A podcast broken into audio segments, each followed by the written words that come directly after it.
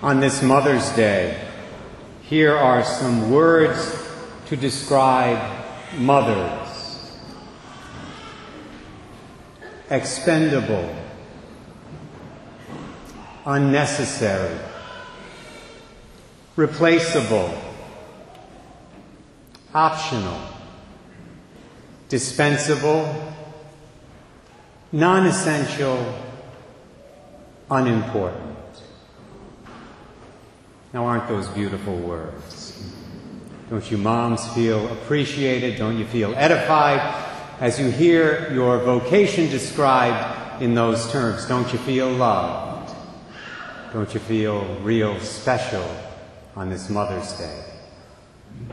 Now, I must tell you, I personally would never describe mothers with any of those words. But according to many of the polls, I'm in the minority right now because I happen to believe in traditional marriage. In fact, according to an NBC News Wall Street Journal poll that was taken just a few days ago, only 30 37% of Americans share my belief. Those being polled were presented with the following statement and question. The United States Supreme Court could decide that gays have a constitutional right to marry which would have the effect of legalizing gay marriage throughout the country. Would you favor or oppose the Supreme Court taking this action? Those in favor, 58%. Those opposed, 37%.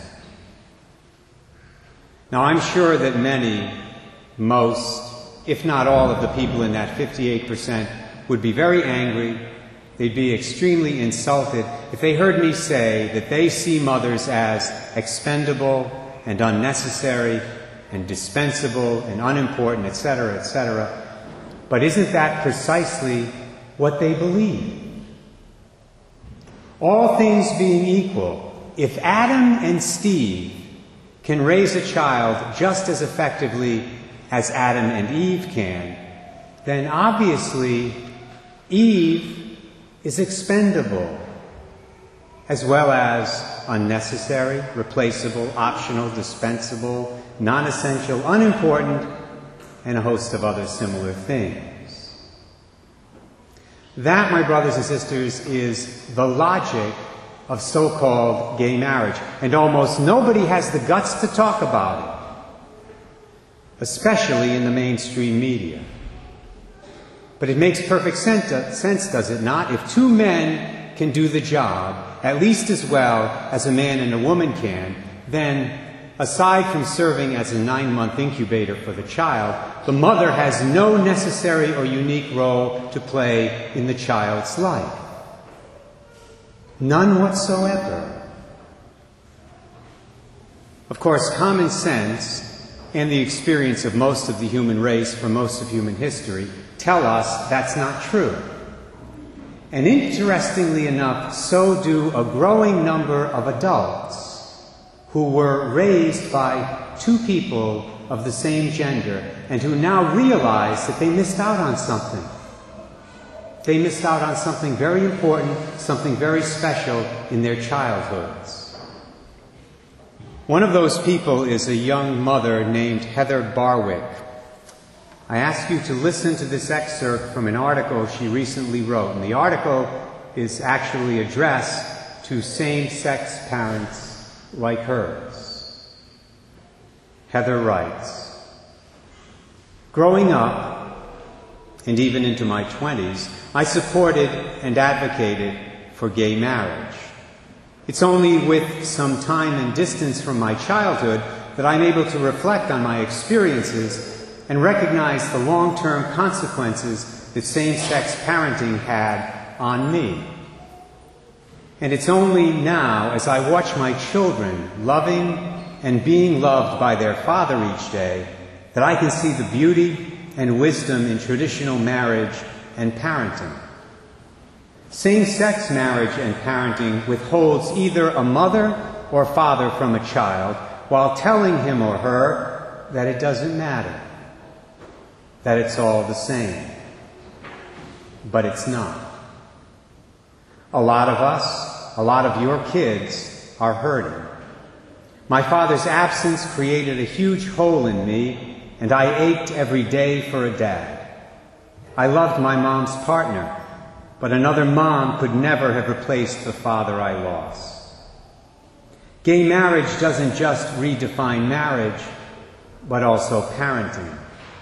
It promotes and normalizes a family structure that necessarily denies us something precious and foundational. It denies us something we need and long for, while at the same time tells us that we don't need what we naturally crave, that we will be okay. But we're not.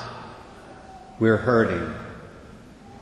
Kids of divorced parents are allowed to say, Hey, mom and dad, I love you. But the divorce crushed me and has been so hard. It shattered my trust and made me feel like it was my fault. It is so hard living in two different houses. Kids of adoption are allowed to say, Hey, adoptive parents, I love you, but this is really hard for me. I suffer because my relationship with my first parents was broken. I'm confused and I miss them, even though I've never met them. But children of same sex parents haven't been given the same voice. And it's not just me. There are so many of us. Many of us are too scared to speak up and tell you about our hurt and pain because, for whatever reason, it feels like you're not listening, that you don't want to hear. If we say we are hurting because we were raised by same sex parents, we are either ignored or labeled a hater. Or join the club, Heather. Say anything against gay marriage these days, and regardless of who you are, you are immediately called a bigot, a homophobe, a hater, and a lot of other bad things. And that's sad, my brothers and sisters, because what that does is immediately eliminate dialogue. The kind of constructive dialogue that should be taking place in this country right now about what is best for children. Not what's best for the adults involved, not what the adults want, not what makes the adults feel good, but rather what's in the best interest of the children of our society. Jesus makes it clear in today's gospel at the heart of real love, and that includes real parental love, is self sacrifice.